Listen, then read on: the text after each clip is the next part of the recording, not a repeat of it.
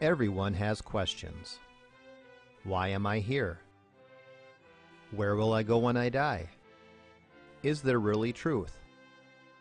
But not everyone has biblical answers. Welcome to the Pastor Study, a ministry of pastorstudy.org. Join us now as we study the Bible to draw closer to our Lord and Savior Jesus Christ.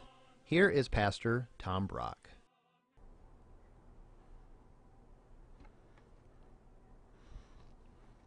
Welcome to the Pastor's Study. One day Jesus was in the temple sitting across from the offering box, and he's watching rich people put in big sums. Along comes a widow, puts in two cents, and he says, Disciples, this widow has put in more than all those rich people. They gave out of their abundance. She, out of her poverty, put in everything she had. And the question I want to ask this half hour is Do you glorify God with your money? What I want to do is go through this kind of famous story of the widow's mite and what Jesus said to the disciples. Let's learn all we can. Let's pray. Father, we do want to pray you help each of us be healthy, happy, generous givers that will be like the widow and will learn to let go, trusting you will make up the lack. God, by your Holy Spirit, speak to us and again, help us be generous givers. We ask it in Jesus' name. Amen. Turn, if you would, in your New Testament to Mark chapter 12, starting at verse 35. And as Jesus taught in the temple, he said, How can the scribes, that's the Jewish Bible scholars, how can the scribes say that the Christ is the son of David? David himself in the Holy Spirit declared, and then Jesus quotes the Old Testament. Here's the first lesson Jesus believed in the inspiration of the Old Testament. Uh, Jesus is quoting the Old Testament here, and he says, David and the Holy Spirit declared. So Jesus' teaching is when you read the Old Testament, you are reading what God, the Holy Spirit, declared. We believe in the inspiration of, of the Old Testament. I hope you read your Old Testament. Don't read just the New Testament, read the Old Testament too. They're both inspired. They're, it's the same God. There was a heretic back in uh, about 150 AD by the name of Marcion. He was anti Jewish. He taught the Old Testament God is a different God from the New Testament God, so he taught, let's get rid of the Old Testament. The early church said, Marcion, you're a heretic. If Jesus believed in the inspiration of the Old Testament, we better too. So, everybody, I hope everybody read your Bible daily, regularly, but don't just read the New Testament. The Old Testament is just as inspired. Verse 36. Now, Jesus is quoting David in the Old Testament. David said, The Lord said to my Lord, Sit at my right hand until I put your enemies under your feet. David calls him, the Messiah, Lord. So how is he, the Messiah, David's son? And the great throng heard Jesus gladly. So here's the next lesson. The Old Testament teaches that Jesus is Lord. Follow this. According to the Old Testament here, Jesus isn't just the son of David, the Messiah. Jesus is also the Lord of David, the God of David, the creator of David. And this happens a number of times in the New Testament that an Old Testament verse that applied to God is requoted in the New Testament and applied to Jesus. So when the Jehovah's Witnesses come to your door and say, Jesus isn't God, the Trinity isn't true, Jesus is not eternal, he's a creature that God the Father made, we say, well, then how do you, how do you deal with the fact that the Old Testament verses that are applied to God are requoted in the New Testament and applied to Jesus. And especially, here's the one I use on Jehovah's Witnesses Jesus rose from the dead. Thomas didn't believe it. Jesus pops up in the room, and Thomas falls on his knees and says to Jesus, My Lord and my God. What did Jesus do? Oh, Thomas, you made a mistake. I'm not God. No, Jesus accepted the worship and said, Thomas, you should have believed it without seeing it. I had somebody ask me, Can you deny the Trinity and be saved? And I said to this person, I wouldn't play with that one. You know what the earliest creed is? It's not the Apostle Creed, although that's a very early creed. The earliest creed is in the New Testament three words Jesus is Lord. That means he's God, he's master. I wouldn't play with that. Verse 38 And in Jesus' teaching, he said, Beware of the scribes, again, that's the Jewish Bible experts, who like to walk around in long robes and like greetings in the marketplaces and have the best seats in the synagogues and the places of honor at feasts. Here's the next lesson Beware of men's praise. If people praise you a lot, be careful. I mean, now and then somebody says, Pastor Brock, you're such a wonderful preacher. And inwardly, part of me likes that, but another part of me is thinking, you don't know what a sinner I am. So if people are, are praising you a lot, just be careful. Here in Scotland was a young preacher who comes out of seminary. He's very full of himself. Excuse me. And uh, the church invites him to preach. And in some Scottish churches, you climb way up these stairs and you're in a pulpit over the congregation. Well, he, very arrogantly, he kind of prances up to the pulpit and starts to preach. And he can tell it's not going well. People are staring at the ceiling. It's just going really bad. And at the end of the sermon, he kind of came down the stairs like this. And an old elder took him aside. Laddie, had you gone up the pulpit the way you came down, you'd have come down the pulpit the way you went up. In other words, be humble. You'll be a lot easier to live with. Beware of men's praise. Look back at verse 40. These Pharisees who devour widows' houses. Here's the next lesson Beware of using religion to get money. The Pharisees, you know, didn't get a salary, so they lived off of contributions. Nothing's wrong with that. I live off of contributions. Your pastor lives off of contributions. But there can be an abuse. And the, some of the Pharisees were using this, their position, to soak the widows out of their, you know, their, their money. I saw him on TV again this week. Have you ever seen the evangelist Peter Popoff? And he wants to send you miracle spring water from Jerusalem to heal your financial woes and to heal your cancer. And I mean, it was horrible. And testimony after, te- yes, Brother Popoff, I drank your miracle spring water, and the next day, $50,000 in my post office box. And then the next person, yes, uh, $52,000. I mean, woman and man after, after example. And I thought, this is evil.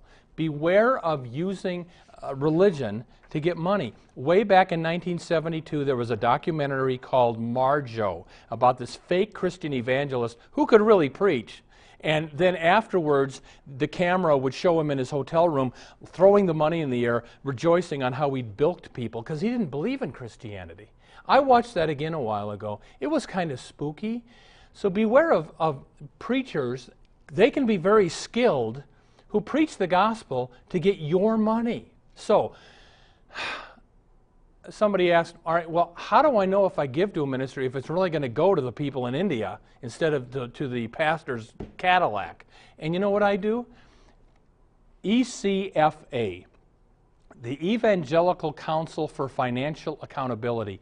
I look to see if the ministry has that seal on their website. And if it does, I mean, I love giving to Samaritan's Purse or to International Christian Concern or persecution.org uh, or to Voices of Martyrs, these Christian ministries, because they are part of that organization and they're on the up and up.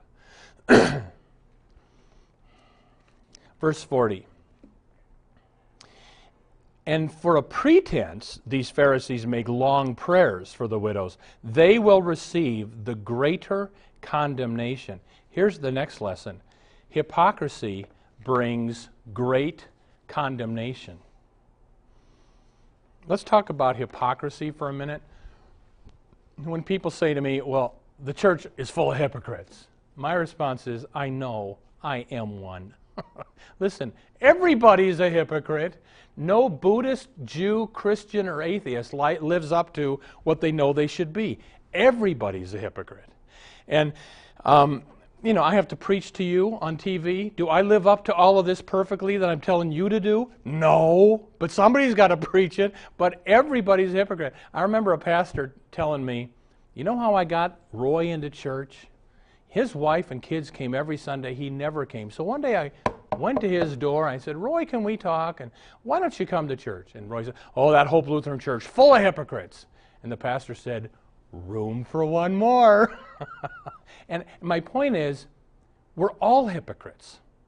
But then there's the Pharisee hypocrite. That's what Jesus is condemning in this verse. The Pharisee hypocrite says, I'm not a hypocrite.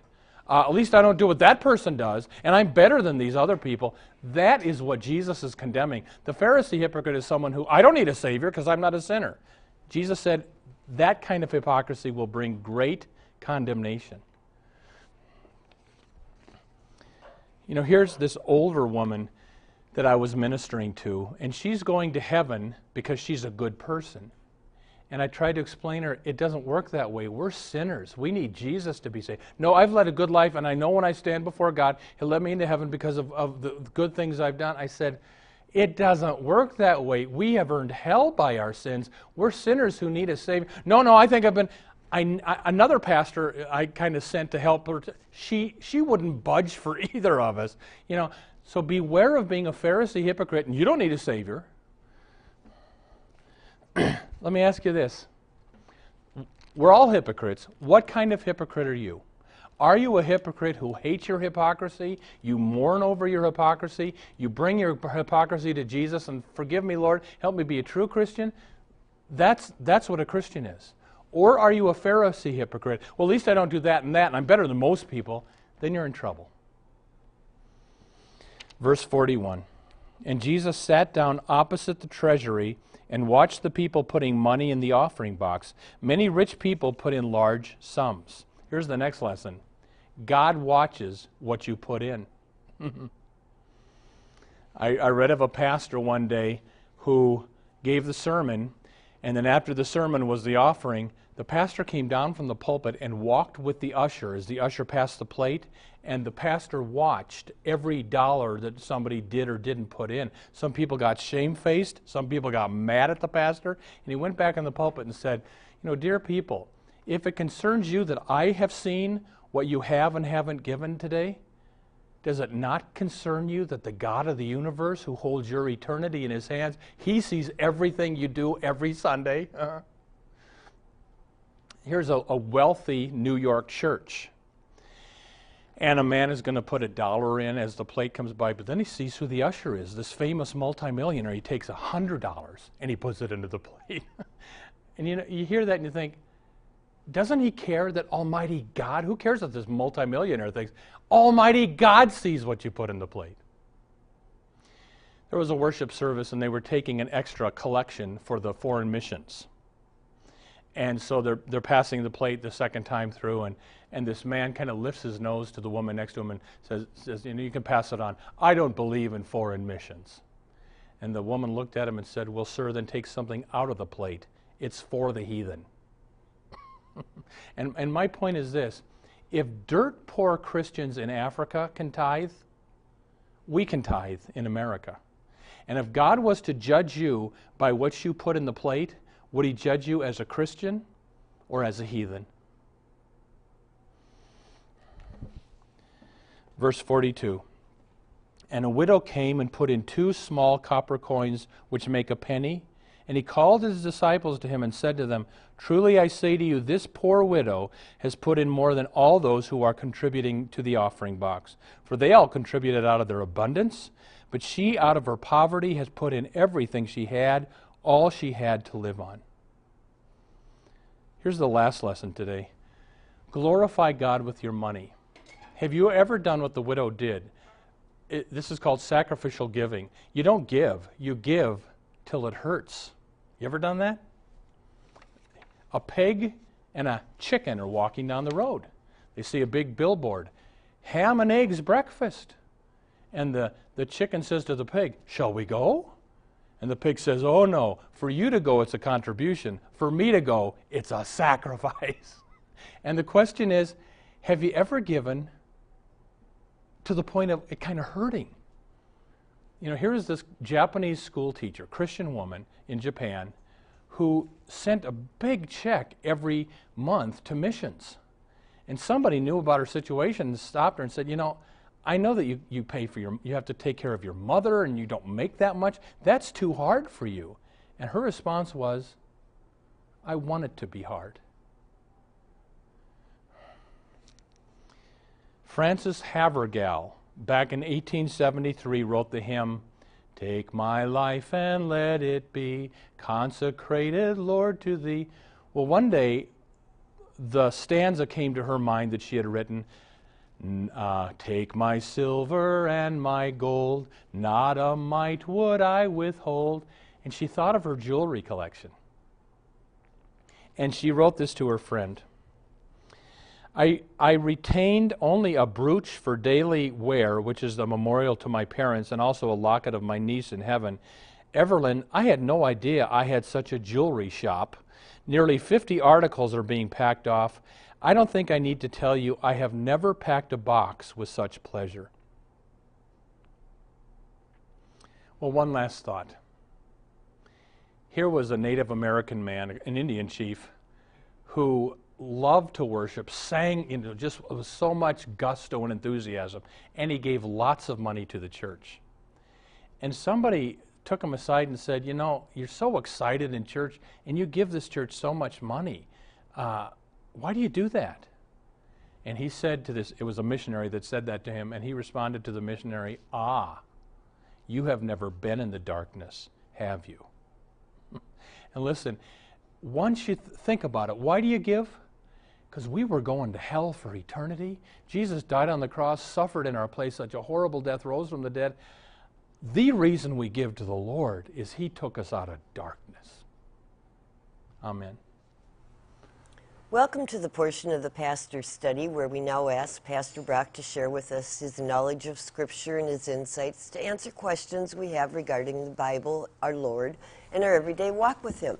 This is your chance to send us a question because we love to hear from you and we'd love to take and try to answer questions that sometimes we don't come up with by ourselves. So, Pastor Brock, though, let's talk a little bit more about money and things today here, mm-hmm. though. You talked about the Marcion heresy. What were some other heresies in the early mm-hmm. church?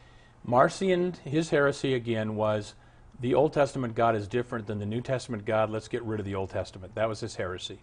A big heresy, probably the biggest heresy in the early church, was the ancient version of Jehovah's Witnesses. There was a, a, a heretic by the name of Arius in the church, and he taught that Jesus is not God. He's not eternal with the Father and the Spirit. So that was a big heresy in the early church. There was another heresy, kind of the opposite, that taught Jesus is God, but he's not really a man. Was called Docetism. Dokeo in Greek means to seem like. And the Docetists taught Jesus looked like a man, but we know God would never really become man. And the early church said that's a heresy. If God didn't really become a man and die for man's sins, we're not saved. So uh, Marcionism, Arianism, Docetism, and there were other all, there were all kinds of heresies in the early church, which is why we had to uh, come together and br- come up with the Apostles' Creed, the Nicene Creed, to summarize the Bible's teachings against. It was these cults, these heretics, that forced us to come up with the ancient creeds. I find this really interesting because I guess I didn't stop to think about the fact that heresy has been a part of the church since yes. the beginning then. Read the book of Galatians.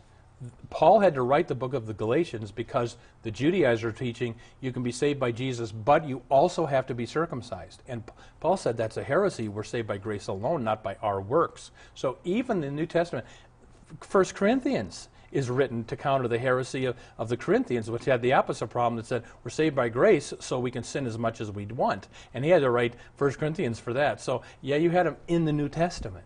So if you read your Bible, though, you see what those people who were doing heresy, how they were brought down. Yeah, you do. And yeah. yet we're allowing it to happen again in, in, the, in the Word, yeah. saying it's under the Word of and, God. And Jackie, to me, it's easy to say the Jehovah's Witnesses and Mormons are wrong, and they are. But what's grievous to me is when you have Christian denominations, which used to be Christian, and you've got bishops in the church promoting heresy like this. That, that that's what's most grievous to me. So where does the Bible teach that Jesus is God? What okay. verse? There's a number of verses. What's Let me just quickly do the, the best ones. John 20, where Thomas calls Jesus God and Jesus accepts the worship. John chapter 1, in the beginning was the Word, the Word is with God, the Word was God, and then Jesus becomes flesh. Hebrews chapter 1, where God the Father calls Jesus God. Colossians chapter 1, that Jesus is the exact image and representative of God. You've got a number of those verses where in the Old Testament it was a verse about God. It's requoted in the New Testament and applied to Jesus. So, uh, uh, one more Philippians chapter 2. Jesus, though he was in the form of God, did not count equality with God a thing to be grasped, but he came to earth, emptied himself, etc. So, there's a number of verses. Okay. Um, you said to beware of men's praise. Is it wrong to like it when people compliment you? I don't think I don't think that's wrong because we're supposed to encourage one another. And if Jackie, you did a good job at something, good job, Jackie. We're supposed to do that for one another. I guess it's a matter of how do I take it? do I use this encouragement to keep me going for the Lord, or do I use it to, you know, tell everybody about how wonderful I am? Those are pe- people that are hard to live with. You know, I have to thank you because so often people stop me in the grocery store or they'll follow me around someplace and say, finally, are you the gal that does the show with Pastor Tom? And you know, I've enjoyed meeting and talking to all of you, but believe me, I don't let it go to my head. yeah. It's fun and it's really It is. Neat. It is. But, but we're experience. just human sinners that are trying to preach the word of the Lord. so, some churches ask for money a lot. Mm-hmm. Is this wrong? Again, it depends how. If you're browbeating people to get money, that's wrong. It, the Bible, Paul says, uh, God loves a cheerful giver. So we need to be cheerful about this. And Paul says each one is to give as he is determined in his own mind. That's uh, so, Jackie. It's not my job to tell you how much to give or to check on you. That's between you and the Lord.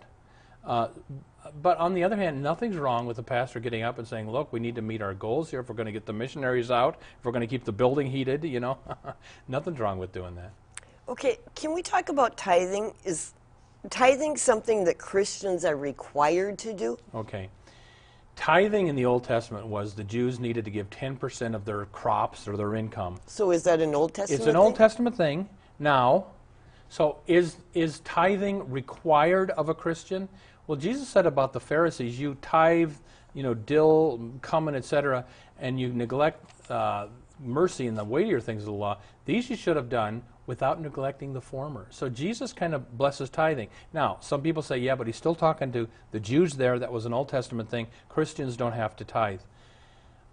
Here's my response.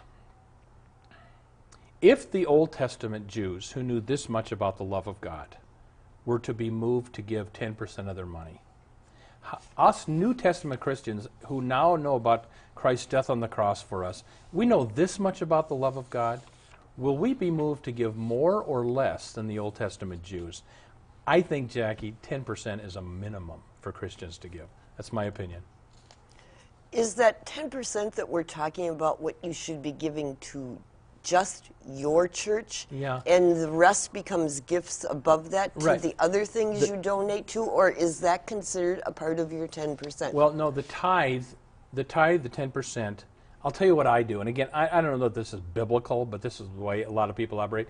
There's tithes and offerings. Tithe is your 10% i give that to the local church. But then there's offerings above the 10% i give that to you know christian missions around the world that kind of thing. So that's what i do. Okay. So, how does a person make sure that they're, or how do they tell a really good Christian work mm-hmm. that they should give to? Mm-hmm. Are there certain guidelines? Oh, or? yes. And again, I will tell you, I, some of these TV preachers who you know you send me your, you, you know you you sow your seed in other words you send me money you're going to reap your harvest and and you're going to get your daughter back off of drugs and you're going to get your marriage back and you're going to get rid of your lumbago you just need to send me money and sow that seed i want to scream at the tv when i hear these guys can you imagine the apostle paul doing that and so how do you know who's who's legit well, you go to their website or you write them a letter. Are you a member of the ECFA, Evangelical Council for Financial Accountability? And if they've got that seal, they're part of a group, a watchdog group that makes sure that the money that goes to India goes to India and not to his jet plane. Have you heard of people being bilked from things popping up in their emails and things like that? Uh, I almost got bilked when I got my first Pastor Brock. We are we want to send you thirteen million dollars. My husband just died. I, I I got excited. I went to the elders of the church. Guess what I got? Well, boy, was I gullible, and I've gotten about fifteen of those now. So yes, I've heard of people that have almost been bilked. Well, you know, and it's scary now because we have young people that are texting and things that are coming across through Facebook and Twitter and mm-hmm. all these things, and you don't know if they're legitimate. No, no. And it's so just I, if you don't really know, don't give. Go give to good groups. what are some of your favorite mission Christian missions that you think people should support? I'll tell you where I like to give money. Well, first of all, give to your own local church. That's where you're being fed, and you need to uh, to f- feed back. But I love Samaritan's Purse, run by Billy Graham's son, Franklin Graham. They, they have a good track record of the. Uh, when you send a dollar, it goes to where it needs to go. And they help they help relief and famines all over the world. Another group I love is called International Christian Concern. You go to persecution.org, persecution.org, and you give money to help these widows and these people that have their husbands have been killed because they were preaching the gospel in Afghanistan, and you help support the widows and the children. I love that. Um, Campus Crusade for Christ has a very good track record. Uh, you know, most most of these places are pretty good, but you got enough shysters on TV that you got to be careful. I like to give to like KTIS radio too go. because it's a good Chris- radio station radio. to be on Yeah. and listen to. And I mean, let's face it, we depend on your help for contributions to keep our ministry Yeah. going, and um, we have to all be careful and watch. So. We'd like to encourage you to check out our website. You're going to see it's on our screen right now, pastorstudy.org, two S's. And there you can send a show to somebody that you may want to see one of our shows, or you can see old shows. But we just want to thank you for your continued support and your prayers to help this ministry continue. So we ask that God would bless you and grant you his richest blessings until we're together again next time.